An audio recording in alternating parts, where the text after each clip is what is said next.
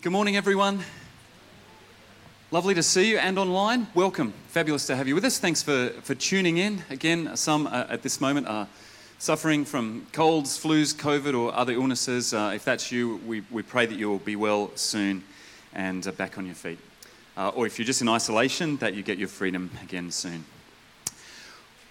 Well, last week, we were talking about kids and families, and, and you know those moments when kids do something that, that, at least as a parent, you find equally at the same time horrifying and kind of hilarious.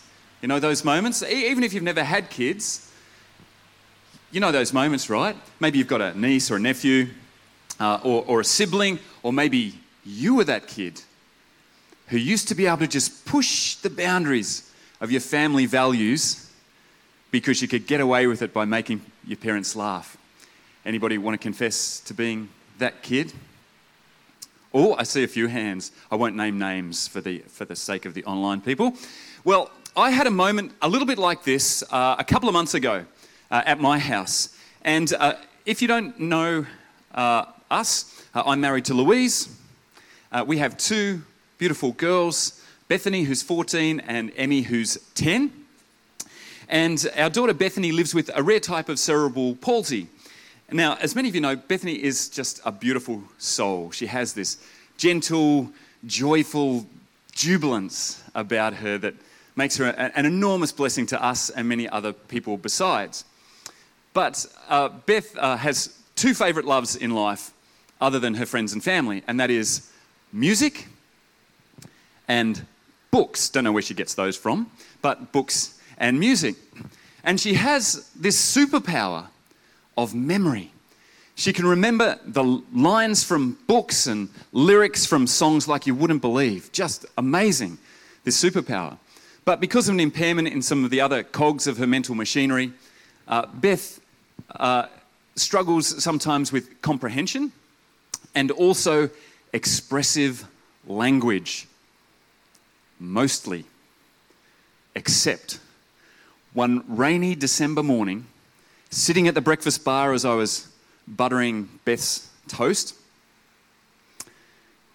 she leans forward, big smile on her face, and in full theatrical voice, lets fly with two four-letter words.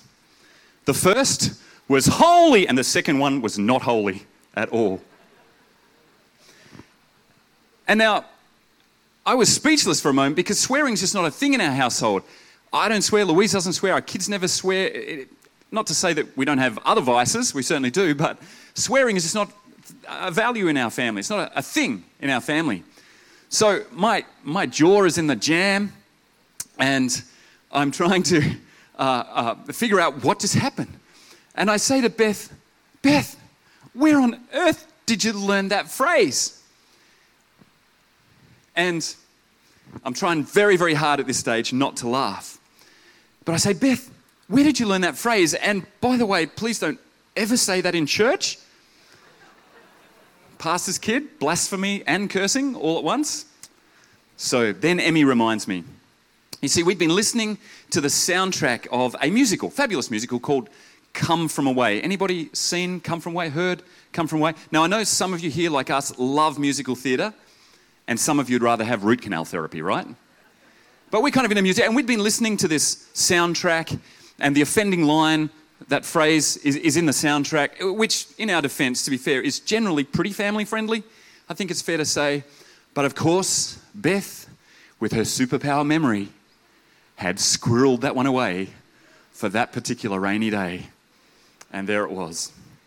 Well, maybe you can relate. Maybe you have your own tales to tell, a time when a family member did something or said something which violated your values. And maybe it made you laugh like it did me. Or maybe it just made you mad. Maybe you have those moments a little too often. Every Christmas. Maybe every week, every day. Maybe it's just awkward, or maybe it makes you hot under the collar. By the way, we laughed, and so far Beth has never said it again. Yet. But if she does, hope you'll be understanding. So here's a challenge for us as a church this morning. In a rapidly changing culture and society, will we continue to open our hearts and our home here at New Vine to welcome in newcomers from our community, even if they violate our family values here? Because in our changing world, it's inevitable that if we want new people to join us, they may come from different backgrounds, different worldviews, different generations, different social or cultural groups. And while staying true to our own faith and values, will we also be genuinely hospitable to newcomers who may not think like us, believe like us, or behave like us? I think this is actually one of the most challenging things for the church in our changing world today, in the new normal in which we find ourselves. That is, as a minority but missional community in a majority post-Christian culture. How will we respond when we are joined by people who may violate our values from time to time? Will we respond with hospitality, not hostility, when visitors violate our values? Well, today, uh, well, by the way, if you're visiting, you're welcome to test us on this. Um, Beth could give you a couple of tips on how you could do that, perhaps. If you are visiting, it's wonderful, and we, we hope you feel at home. Let me add my welcome to you. Well, today we're finishing up a series uh, that we've been following over the last month. And in case you missed last week or you can't remember what happened last night, let alone about last week, well, let's have a quick recap. We are walking through a series on the new normal. We've been talking about responding to change at the personal level, change as a church, and responding to the momentous changes going on around us in society. And then last week we sp- spoke about this powerful moment in the ministry of Jesus when the disciples are posturing and positioning themselves for greatness and grandeur. And in the middle of it all, Jesus stoops down in the dirt, beckons in a little toddler, sets them in the midst of these disciples to give a living object lesson about God's kingdom. As they're dreaming of greatness and grandeur, Jesus allows this little child to challenge the thinking about greatness in God's way of reigning in the world. And by the way, how pertinent is this moment in the Gospels, again, in view of world events? When an entire country, which is way down the power spectrum from its neighbour, way down the power pole from Caesars and emperors and kings and their right-hand guys, suffers now because of the unchecked ambition of an autocrat seeking to restore an empire long past. That story from the Gospels that we shared about last week is as relevant for leaders today as it was when Jesus told us, told it. Because Jesus said, that may be how it is amongst earthly power brokers and presidents, but in God's way of ruling and reigning, it's the little ones who matter the most. So Jesus says, want to be great God's way? Give up your ego and ambition and become like this child. And then Jesus adds something very specific about children. He says, whoever welcomes one such child in my name welcomes me. And we noted that in this verse, the word welcome in the Greek is dekamai, which is far more than a friendly smile and a wave, but it refers to the ancient obligation of hospitality, that is, to care for, protect, nurture, nourish, sustain, and make welcome in all manner of ways. So, to sum up from last week, the pathway to greatness, God's way, is not ego or ambition. It's humility and hospitality. And today I want to pick up that theme again with a twist on a very familiar tale. And then we'll have Jill and A J join us for a short conversation about their goals and roles and aspirations for the coming weeks, months and years, in the same way that we had Jill, uh, sorry, Libby and Isaac and Isaac join us last week. But first, to set the scene. Even if you're not a regular churchgoer, you'll likely know something of this story, the story of the Good Samaritan. It's an idea that's kind of now etched in our cultural consciousness, isn't it? But... And it's the idea of helping someone in need when there's nothing whatsoever in it for you in return. Maybe even it hurts or costs to help someone else. But the original story is pregnant with racial tension and religious self-righteousness. You see, in context, this story is full of subtext. That means that what's going on around it sets up what's being said below the surface of the text. And the context is this, that at this point in the story of Jesus, the religious leaders and the experts in the law of Moses, the, the Jewish laws of old, they're starting to face off with this upstart rabbi who's winning over the masses, Jesus. And Jesus, in the immediate moment, sorry, and in the immediate moments before Jesus tells this story, one of these experts in the minutiae of Moses' law sidles up to Jesus to size up Jesus.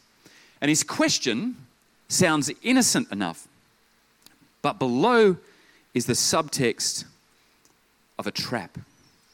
"What must I do to inherit eternal life, Rabbi?" he says. Now, Jesus may have been born in a feed trough, but he wasn't born there yesterday. So he turns the tables on the lawyer and answers a question with a question.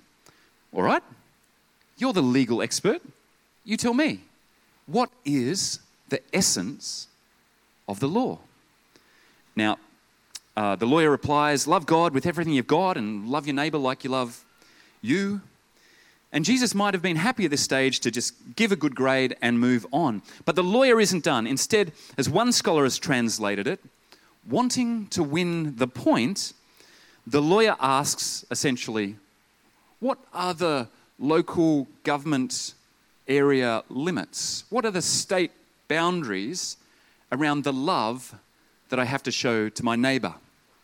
Where does the boundary around my neighbours end? Surely it's got to be those who are righteous like me, the Pharisees maybe, and perhaps the priests and the Levites and those who are kind of like me. But surely I don't have to love anyone out beyond those boundaries. Surely they're not my neighbours because they stand under the judgment and anger of God. Right, Rabbi?" But Jesus isn't going to trip into the trap. Instead, he tells a tale. And we know the story. A traveller alone on a desert road. That's the Jericho Road. That's not him, by the way. Um, there's two of them. If you were sharp, you'd probably pick that up. And and it's a photograph, uh, which probably wasn't something the Good Samaritan was carrying, a, a camera. Uh, so a traveller on a desert road, seventeen miles, many a twist and turn, hillside shadows and hidey holes. And the traveller is beaten by brigands. It's a great word, isn't it? Brigands. I just had to put it in there. Beaten by brigands and left bloody and bruised by the roadside. Some guys you'd expect to be good guys come past, but it's either too inconvenient or too defiling for them to stop. And here, Jesus is sliding in a little subtext of his own. This law keeping, it's all very good, isn't it? Until you stop caring for people, which is the essence of the law, isn't it, Rabbi? Anyway, the real sting in Jesus' tale, however, is that the hero of the story is someone that the lawyer could not, would not, Sam I am, love, but would only loathe. A despised Samaritan stops, tends the bloody tra- traveller, presumably a Jew, takes him to the local inn, pays in advance and promises to pick up the tab for any additional expenses when he next happens past. And so Jesus' point in the story is both clear and, and well known. Your neighbour isn't just the one who looks like you, thinks like you, acts like you, believes like you, and behaves like you. A true neighbour is one who will cross to the other side of the religious, cultural, and social road to put love into action, even for an enemy. Got it? Okay. Well, I just want to pick up briefly on an often overlooked part of this parable, the inn and the innkeeper. Ever given much thought to the inn or the innkeeper in this parable? Well, it looks on the surface like Jesus doesn't give a lot of attention to it either. But if you dig a little deeper, there's a lesson to learn. So, shovels ready? Here we go. Quick quiz. Who remembers what this word means? I gave you a revision just before. Anybody? Decamai means welcome, hospitality. To accept, to welcome, and to show osp- hospitality to. Excellent. Thank you. Well done. And as it happens, uh, decamai, this word, is a particularly important word in Luke's account of the life and teaching of Jesus, in Luke's gospel. Luke uses this word, decamai, to contrast with its opposite, which is that. I'm not even going to say that for you. It's that one. But that word, or that phrase, means not to accept and to welcome, but to reject. And uh, we don't have time to sort of unpack all of this, but in short, Luke throughout his gospel wants to contrast these two ideas. Those who accept Jesus versus those who reject Jesus, the religious leaders, the self-righteous sort of Pharisees, et cetera. Those who respond with hospitality versus those who respond with hostility. And in this case, not just to Jesus, but to all of those that Jesus says represent him. So because by welcoming Jesus, sorry, by welcoming those people, we also welcome Jesus. And the flip side is by rejecting those people, we also reject Jesus. So that's a theme in Luke's gospel. Okay, stick with me here. This is the important bit. In the story of the Good Samaritan, this word decamai appears again, but this time it's in the subtext. Actually, this time it's in the Greek text. It's in the word in, in the Greek. With me? Okay, let me show you what that all means. So he went to him and bandaged his wounds, pouring on oil and wine. Then he put the man on his own donkey and brought him to an inn. And inn, in the Greek, pandokion, is a combination of words. Two words. Firstly, pan, which means all or everyone, from the Greek word pas, and decamai. Now, it looks different in pandokion. Uh, that's just because it's a different form of the same word. But it's a combination of those two words. And it means, therefore, that a pandokion, an inn, is a place of hospitality to all, to everyone. It's a place of open hospitality, a place that receives and welcomes all travelers. And as uh, biblical scholars like uh, uh, Olivia uh, Constable here says, pandokions, or these ancient inns, they took in guests from all walks of life and were thus shared, and thus, and were thus shared spaces familiar to pagans, Jews, and Christians throughout the Eastern Mediterranean in late antiquity. Okay, so what? Well, it was precisely because inns were places that represented hospitality to all that some of the early church fathers like Saint Augustine interpreted the inn in the story of the Good Samaritan to represent the church. In other words, Jesus is the one who brings people to the church, people who are bloody and beaten and bruised by life and sin and life in a sinful world. He brings them to the church to look after as a place of rest, recovery, and healing. And so the ancient saints like Augustine say, the church is the inn in this parable. And Jesus is like the, well, he's kind of like the innkeeper. There was a bit of a debate amongst some of the fathers about whether Jesus was the innkeeper or the Good Samaritan, but mostly they landed on the Good Samaritan. And Martin Luther, Martin Luther, if it matters to you, had an interpretation very much similar, that it was the Christian community that was the inn in this story. It's kind of an allegorical reading of the text. Now, all of this doesn't take away from Jesus' own point that we're to love in practical, concrete, and compelling ways those that we would ordinarily find unlovable. Ukrainians loving Russians at the moment. Palestinians loving Israelis and vice versa. But thinking about the parable like this adds a challenge to us, not just as individuals, but it adds a challenge to us as the church. And the challenge is, will we be a Pandokian, a place of hospitality to all who Jesus would bring our way? Are we genuinely open to all comers? Will we tend to those brought to our doors with love, mercy, grace, no matter who they were, how battered, bruised, or bloody they are, and whether they believe like us or behave like us? Well, the biblical scholar Tom Wright puts it this way. What is at stake, he says, is the question of whether we will use the God-given re- revelation of love and grace as a way of boosting our own sense of isolated security and purity, or whether we will see it as a call and challenge to extend that love and grace to the whole world.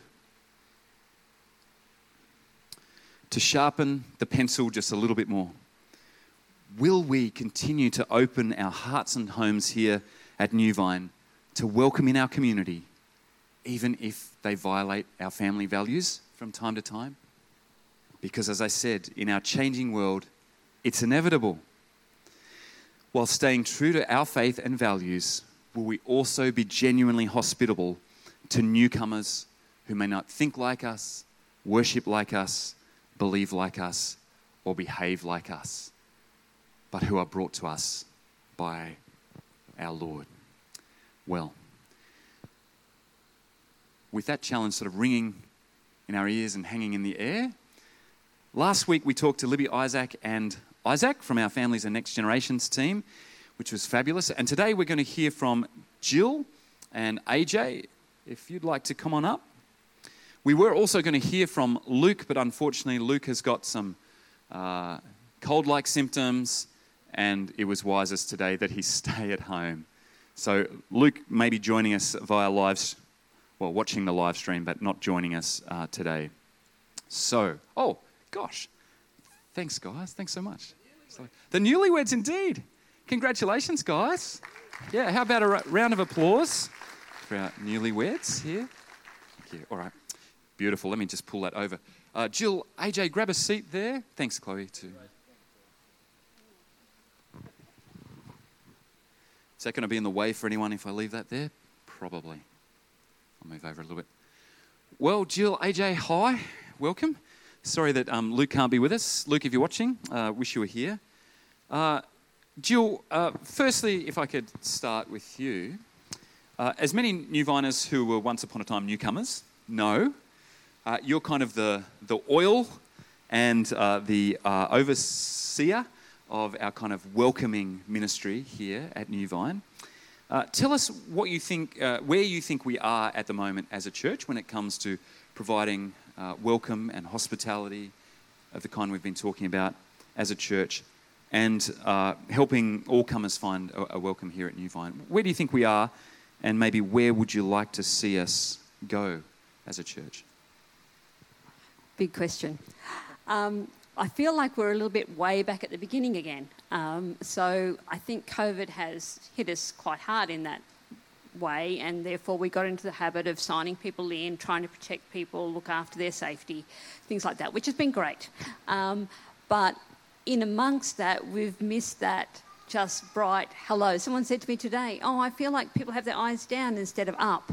So I would really love to see us be able to have our eyes up. Yes, still grab people's details because that's important for care generally, but just to start to um, engage more with people again, which would be great. I, I looked around this morning and I thought, oh, there's all these newer people, and I thought, I haven't seen them without their masks. So I went over, I'm over here and I'm thinking, oh, who's that? And I thought, oh, I didn't know he had a beard.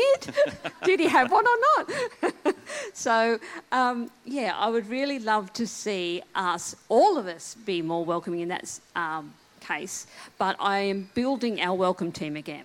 So if that's something that is part of your heart, I'd love to hear from you. And I already have a few people that have mentioned that recently. So um, I'm getting a team together to ros- roster them on. It may sound a bit unfriendly, um, but we want people to, from the moment they step out of their cars, to come in and to be welcomed and to know that this is a friendly place. So yeah. Yeah. That's step one, is to build that team again. And and also just to remind everybody else that, remind you what it was like when you first walked in the doors. Yeah. You know. Yeah, because we, we forget, don't we? We do we, forget. We, it's we familiar, so we see a friend, oh, that, oh, we see that, yeah. we, you know, get distracted.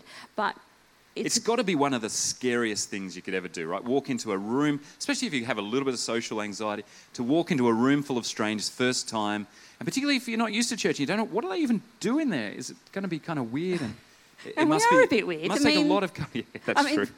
Where else do you go and sing and raise your hand yeah. or do things like that? So, but it's a courageous thing to do, isn't it? Oh, it is. Yeah. So good on you all for coming in that first time. Yeah, so, yeah. And, yeah. and coming back. Yes, and, com- and yeah. coming back again. They're and, the tricky things. And Jill, a few weeks ago as a staff team, we, we identified five key objectives for the, the first sort of six months of the year through to July.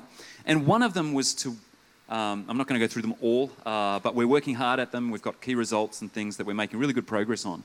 But one of them was to wow families with our welcome.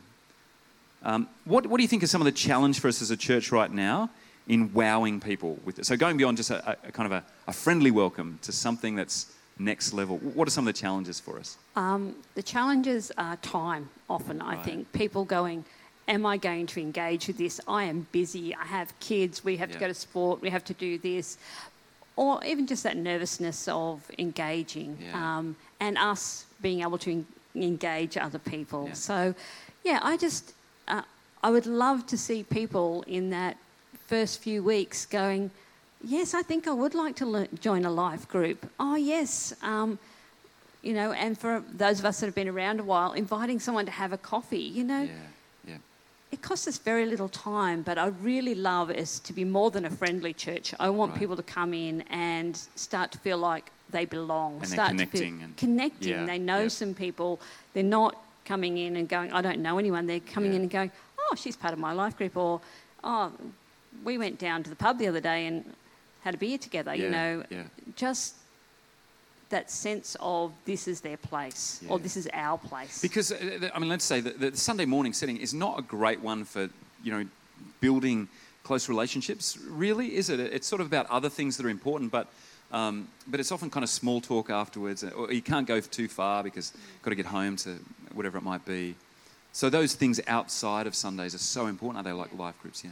And particularly homes, you know, yeah. there, there's lovely. I had a, the privilege of going for, to Vanessa's place recently, you know, and Vanessa's new at a church, yeah. but it's lovely to come into somebody's home and be welcomed. And doors open up. You see photos. You talk about family. You meet family. Yeah, it's something lovely Indeed. About it. Now, A J, Jill mentioned something about uh, how we want people to feel welcome from the moment they step out of their car. Um, we've been talking about how. You know, the, their their their sense of welcome starts in the car park, even in the driveways. Tell us about some of the things um, uh, as part of your role that uh, that what we're doing to, to take that welcome outside, if you like, uh, to people in the, the car park and beyond. Excellent. Before I do that, can I just say a big cheering you on with the lead that you've given us straight away here.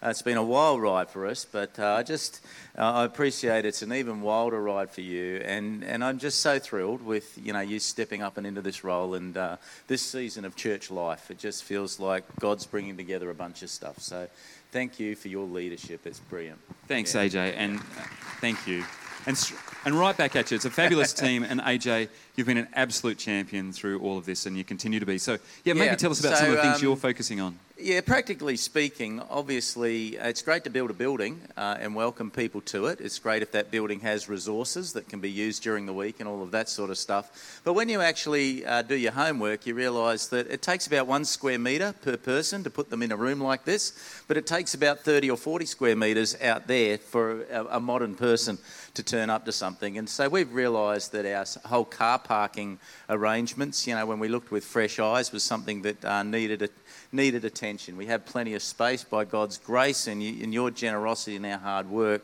We have uh, one and a half hectares of land here, but we're not using it particularly well. So we're really just trying to make sure that right from right from the moment people drive in the driveway, um, that there's places there for them. We're sort of getting our head around how we're using our car parks at the moment. And again, thank you for those this morning that saw some cars up on the grass and thought, what was it? I could park there. Well, weather permitting, uh, La Nina might cause us some problems if we get a lot of rain. But we've got twenty or thirty um, you know, car parks there, if you're physically able to, that we can use out on the field. So we're hoping that uh, we just get into a rhythm where we've got people uh, out there and welcoming people right from as soon as they cross into our property. Yeah. So. Uh, A J, if I can just take a little bit of a detour away from this part of the conversation for a moment. You're also uh, working a lot at the moment on our New Church Constitution. Yeah. Um, can you, uh, firstly, thank you. Can you bring us uh, up to date, firstly, for newcomers, um, what the backstory is to this new constitution, and for New Viners, where all that's up to? Yeah, sure. So part of uh, what we've been uh, thinking through last year, the backstory was that we actually employed D J Um, as a consultant uh, one day a week last week to help us think about how we restructure uh, and and take on the challenges, you know, of this next season for us as a church, admitting that for probably ten years we feel like we've been a bit stuck, and uh, and, a, and a fair bit of that needs to sit on the in the responsibility of myself and Paul Whiting, who were the founding pastors and church planters here of New Vine. We kind of feel like our gift mix sort of has got us to where we are, but you know, with, with just sober evaluation, you know, um, probably the church is perhaps eroded a little bit in its influence uh, from where we were ten years ago. So we we saw in D J a skill set to help us kind of think that stuff through. Um, and of course, one of the weird things that happened through that that none of us saw coming was actually moving um, myself out of that lead kind of role, pushing Paul out into ministry that's more involved with our whole network of churches, and asking D J whether he would consider being our lead pastor. So this has been quite a wild ride. Um, but what it has meant is that a bunch of that structural stuff, uh, D J doesn't now have um, arm's length trading with it uh, as our lead pastor. So over the last couple of months, I've been taking the lead in taking the constitutional stuff, how we structure ourselves moving forward from a governance point of view, uh, taking the lead on shaping that. So members will have seen our, our draft that we put out in November. We received a bunch of feedback from that, from both leaders in the church and members of the church, and I've been sort of uh, tabulating that, trying to work out where the where changes need to be, and we're just getting ready to pull out a new draft that takes all of those things into consideration. So uh, we'll have our A G M, all things being equal, in April, uh, and we will hopefully adopt a new constitution that will be a bit slimmer, um, and also have alongside of it our sort of first governance policy document that fleshes a bunch of that out. Now, I know a bunch of you heard blah, blah, blah, blah, blah, blah, blah, so I'll shut up now, but it's moving forward.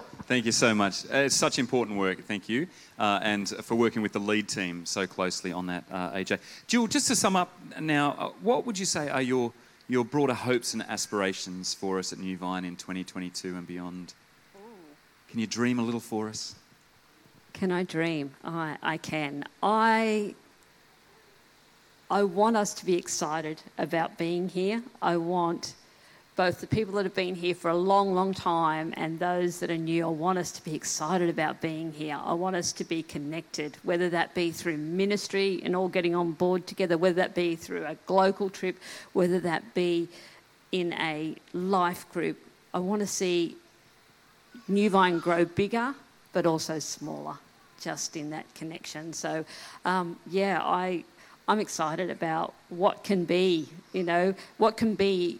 Um, I suppose some of those things we've seen before, but some of those things that we haven't ever seen, you know, us going to the, the next level and um, not just be about programs, but using programs to draw people in. You know, wouldn't it be great to have Alpha again, where people can come and seek, and um, yeah.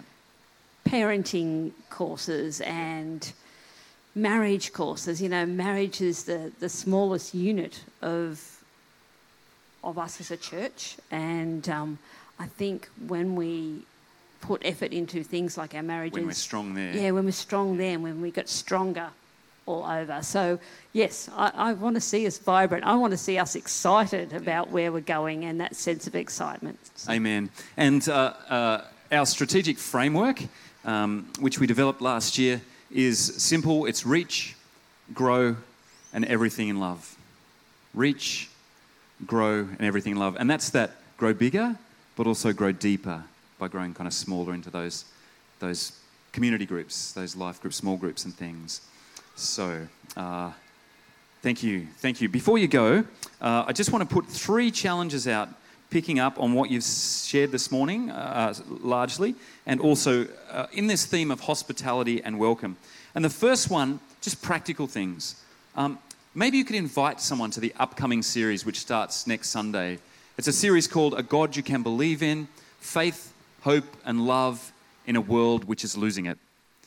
Uh, and it's intended for those who are exploring faith or struggling with faith or questioning their faith or doubting um, or just want uh, some inspiration uh, in their faith again. So I'd encourage you to think about who can you invite, and we will do our best. It's a work in progress, but we will do our best to be as welcoming as possible if you are able to bring someone along next week or beyond from your family or social circles. And secondly, maybe you'd like to invite someone for a meal. This picks up what um, uh, Jill was saying about inviting someone for a coffee or a meal. And uh, perhaps we could restart Vine Dining. For those who have been with us for a while will remember this thing called Vine Dining, where we'd match up uh, people to host and people uh, who were new, perhaps, looking to connect and make some friends and looking to connect those again. So if you would like to host someone but you don't know who, or you'd like to be hosted by someone, get to know someone, Um, but you don't know how, maybe you could email us at inquiries, or Jill, what's the best way to do that? Yes, are we going to set a date for a Vine Dining? Is that what you want to do? I think not one date. Because of COVID and, and people are still a bit hesitant maybe at the moment. What about between now right. and Easter? Okay, by, sounds... By I Easter. think email us at inquiries at newvine dot org dot a u. We will gather names, we'll gather people together, and maybe make you a little uncomfortable putting you with someone you don't really know. Ooh. So oh, gosh. That's a bit of a challenge, yeah. I know, but... Um, or I, if you know someone that you've been thinking, oh, we really should have them over. Now, maybe now's the moment. Uh, so grab hold of that. So invite someone to the upcoming series. We'll do our best to try and welcome them, and I'll try and do my best with the preaching, and invite someone to a meal. And thirdly, maybe join a ministry which helps us provide that hospitality and welcome to all. And there's a few ideas up there on the screen. By the way, thanks to everyone who responded last week and signed up for ministry, uh, sorry, kids and, and uh, our young people ministry. Also, a massive thanks to those of you who've already given to our call out um, to help with the kids' courtyard out the back there. We've had a very generous uh, offer to donate the turf, which is a huge expense. Uh, and also we've had other donations as well to help cover the other expenses. You know who you are. We are so grateful for you. Thank you for those generous donations and support there. But uh, there are other ways to serve as well if, if kids ministry um, uh, isn't something that you you at this moment feel called to, then there are some other ideas here as well. Would you put your hands together with me for Jill and A J? Thanks so much, team. And we're going to wrap this up. So, at the start I talked about this musical Come From Away. Who's seen it again?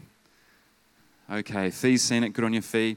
Well, now, apart from adding some four-letter words to our family's lexicon, Come From Away is a fabulous story. It's the story of a small town called Gander in Newfoundland, Canada. Hard to say that, isn't it? Newfoundland in Canada. And uh, it's based around September eleventh, two thousand one, when America closed its airspace to all but all non-military aircraft after the Twin Towers and Pentagon tragedy. In the immediate aftermath, thirty-eight flights that were in the air at the time were diverted to this small town in Canada because for historical reasons it had a disproportionately large airport.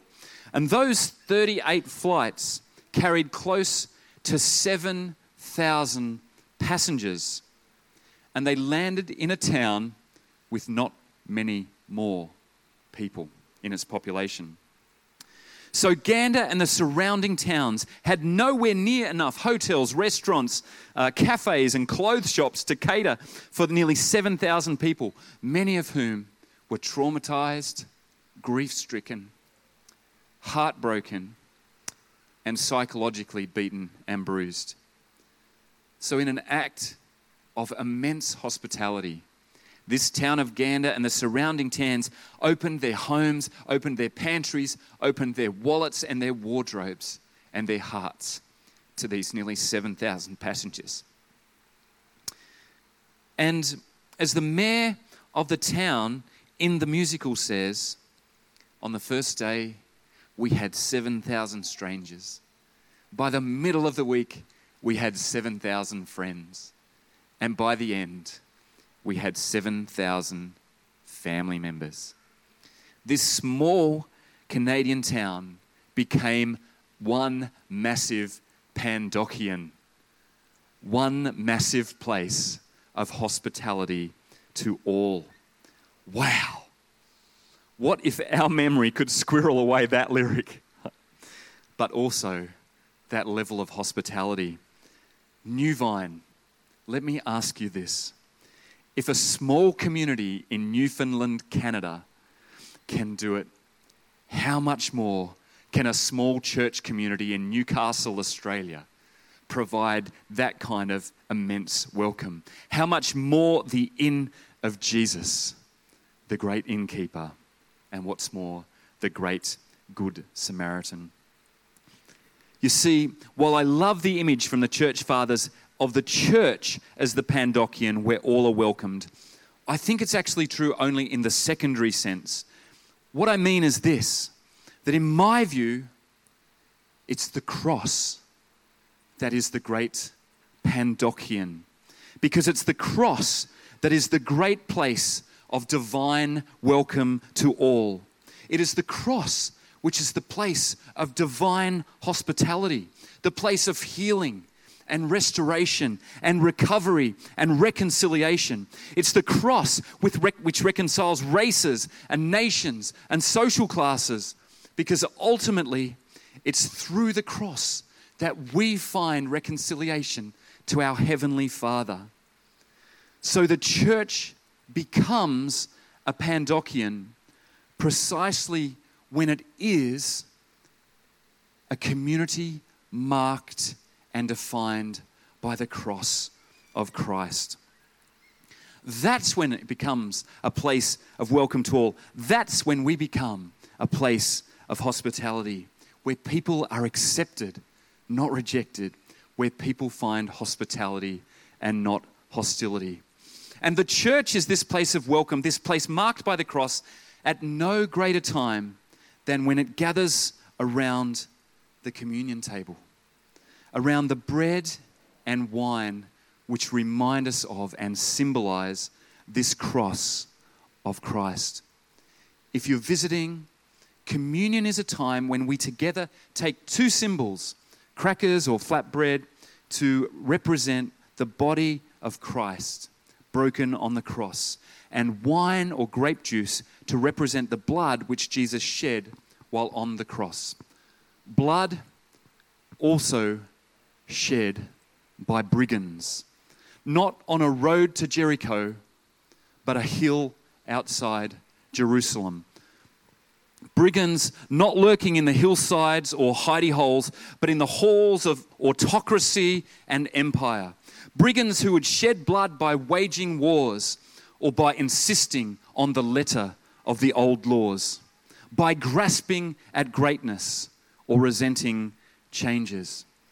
And in this blood shed by brigands and bullies came the ultimate act of rejection, a murderous rejection of the God that many claimed to worship. Indeed, instead of welcoming God in Christ, they murdered Christ in God's name. And in many ways, that's true of all of us. But here's the genius in it all.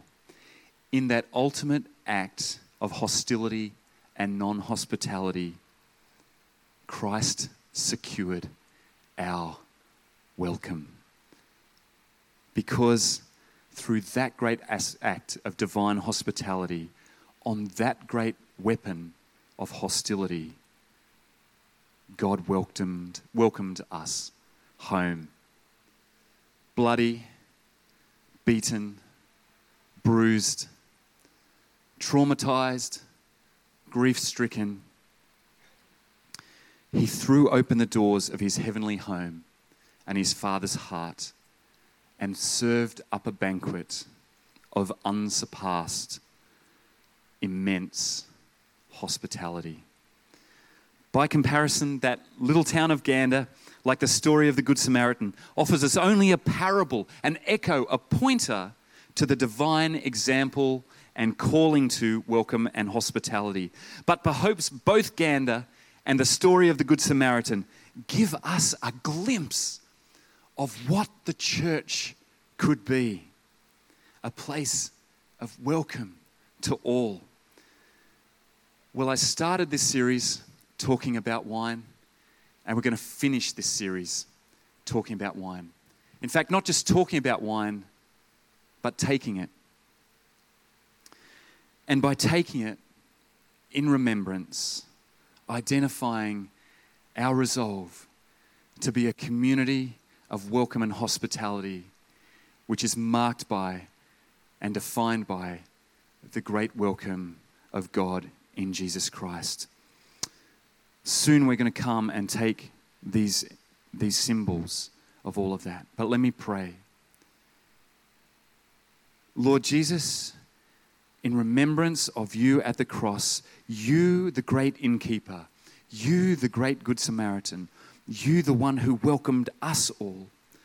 Lord, as we take and eat, may we not only remember that welcome secured by your broken body and blood, may it cause us to resolve to be people defined by Decami and marked by hospitality, the welcome, acceptance, and hospitality of the cross. And Lord, indeed, may this church become a place where all find a welcome which wows them, a family which awaits them, and a love that holds and heals them, no matter how bloody and beaten and bruised they may be. A place, Lord, where we welcome all whom you would bring home. In Jesus' name, amen. Well, if you follow or you want to follow Jesus, if you think you may want to follow Jesus, then come. Take a piece of the, the crackers, which represent the bread, and some juice representing the wine. Uh, take them back to your seats, uh, and, and in your own time, as the music team plays, take, eat in remembrance of Jesus. And feel free to pray along with the song that God would take this wine, this season, this new normal, to bring about a new wine in and through your life and through our church at New Vine. And if you want to start a journey with Jesus, then come and speak with one of us in this time, or reach out in the coming days. We would love to pray with you and walk with you in those first steps, or your first steps in a while, with Jesus. And if you're watching the live stream, then you can hit the prayer button now, and someone would love to pray with you as well. Otherwise, invite someone to church next week, invite someone to your home, uh, and join us as we make this place uh, a place of irresistible welcome to all.